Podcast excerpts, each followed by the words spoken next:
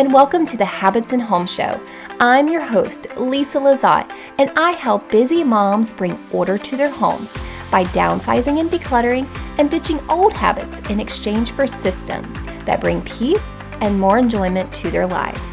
If you're a mom trying to show the love of Jesus to your family, but the clutter in your home keeps you overwhelmed and frustrated, you have come to the right place. On this podcast, you will hear easy step by step tips to declutter and create systems so you can keep your home organized and finally walk in the peace God has promised you. Need some accountability? I've got you covered there too. Join the Accountability Club, a community of like minded mamas decluttering and systemizing our homes together. Are you ready, friend? Let's get started. Hey, friends, and welcome back to the show. I was checking in with one of my coaching students a couple of days ago to see how she was doing, and she responded with a text that said, I feel like I'm going backwards. This kind of took me by surprise because we had made a lot of progress in her home, decluttering, organizing, and systemizing. So I asked for some clarity, and she sent, me some pictures of some mess, messy areas in her home. They weren't too bad, but it was clear that she just needed to reset her spaces. I asked her what was keeping her from resetting, and she responded with, I guess I'm just being lazy. Since our conversation a couple of days ago, I've been reflecting on what makes us lazy and how can we fix it.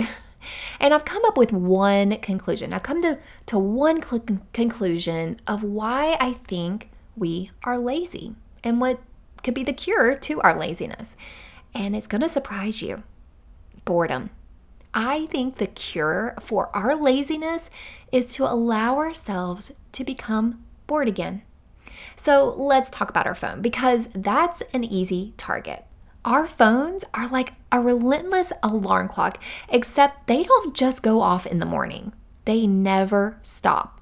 All day long, we are constantly bombarded with notifications. Then there's the opportunity for streaming.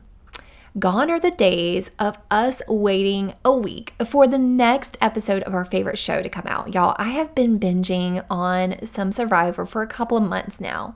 We have entire seasons of shows at our fingertips, enticing us to binge watch them. It's a constant cycle. We've become accustomed to a world of endless entertainment. When we're waiting for a friend, we check our social media. If we've got a little bit of downtime, we play a game on our phone. We've built habits that constantly engage our minds and allow no room for stillness. There's this fear that we have of missing out if we disconnect, even for just a moment. But here's the paradox with all this activity, with all this continuous stimulation, are we genuinely active Think about it. When was the last time you just sat and let your mind wander without reaching for your phone? The irony is that our always on culture might be contributing to an always inactive mindset. We're substituting real world actions and engagements with virtual passive consumption constant entertainment, while it's enjoyable and often comforting, may be sapping our motivation and our energy. It gives us this illusion of being busy and occupied when in reality it might be making us more complacent. Instead of going out, exploring, creating, and simply being in the moment, we're caught up in an endless loop of consumption instead. This isn't to demonize technology or entertainment. They have their place and, of course, their benefits. However, it's really worth pondering over. In a world where we're never bored, are we unintentionally promoting laziness in ourselves? Historically, boredom has been a strange yet pivotal driver for our human action. Picture a time, not so very long ago, where there were no smartphones. There weren't any streaming services or entertainment wasn't at a touch of a button. During these times, when someone felt the stirrings of boredom, it was often a small little nudge, a subconscious prompt that whispered to them find something to do, go engage, go create something. And back then, boredom could lead to so many different activities. Maybe it spurred you to pick up a book, go outside, create some artwork, or simply talk to someone else. It really was an evolutionary tool urging our ancestors to remain active, to learn, and to adapt. But fast forward to today, our response to boredom has undergone a radical transformation. The slightest hint of boredom and our immediate instinct is to grab our smartphones or the remote control. And while those things offer a momentary escape, they rarely satisfy our deeper intrinsic need for purposeful engagement. We're scrolling, watching, and consuming, but are we truly connecting with the world and with ourselves? What if we allowed ourselves to feel that boredom again? Not just as a fleeting emotion, but as a deep, resonating feeling. Rather than viewing it as an unwelcome guest, see boredom as an opportunity. Now, it's not about reverting back to past practices or shunning technology altogether. I know that there are some people that do that, but it's more about understanding the potential that boredom holds for us. In today's digital age, we're often shielded from moments of true boredom. I can't remember the last time my kids were actually bored.